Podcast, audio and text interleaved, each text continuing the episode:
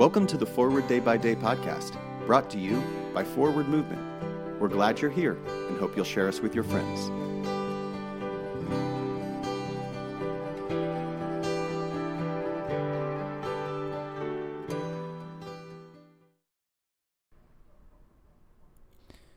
Today is Thursday, October 21st, 2021. Today's reading is from Psalm 37, verse 5. Commit your way to the Lord and put your trust in him, and he will bring it to pass.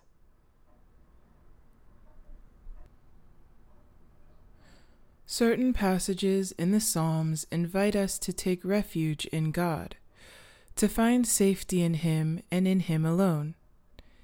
It is like that moment when our Lord on the cross abandoned himself into the Father's arms. We ought to pray the Psalms, trusting that God will lead us from any difficult situation to a better one. God receives all of our hardships. At times, we sing a victory hymn, and at others, raise our cries of joy or sadness.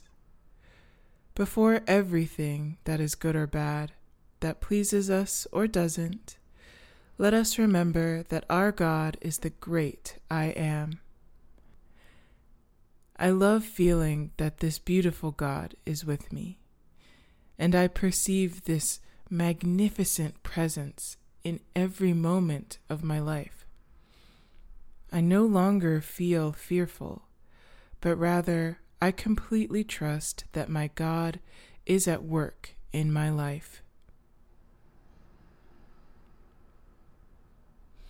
Pray for the Diocese of Grahamstown of South Africa. And today's moving forward, do you completely trust God? My name is Nia McKenney and it is my pleasure to read this month's Forward Day by Day Meditations written by Isabel Lynn Ramos. A Morning Resolve. Let us pray.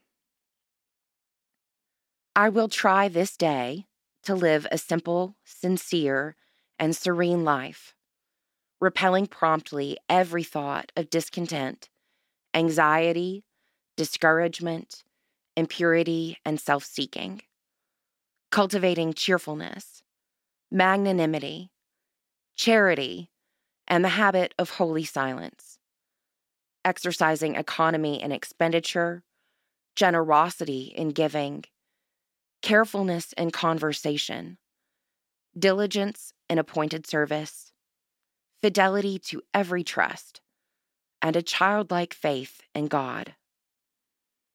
In particular, I will try to be faithful in those habits of prayer, work, study, physical exercise, eating, and sleep, which I believe the Holy Spirit has shown me to be right.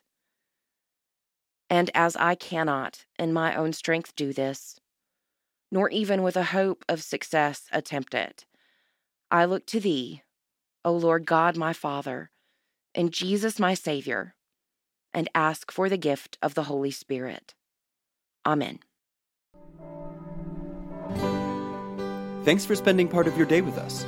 Join the discussion about today's devotional at prayer.forwardmovement.org, where you can also find a full list of today's scripture readings, more daily prayer resources, and information on how to subscribe to the print edition of Forward Day by Day.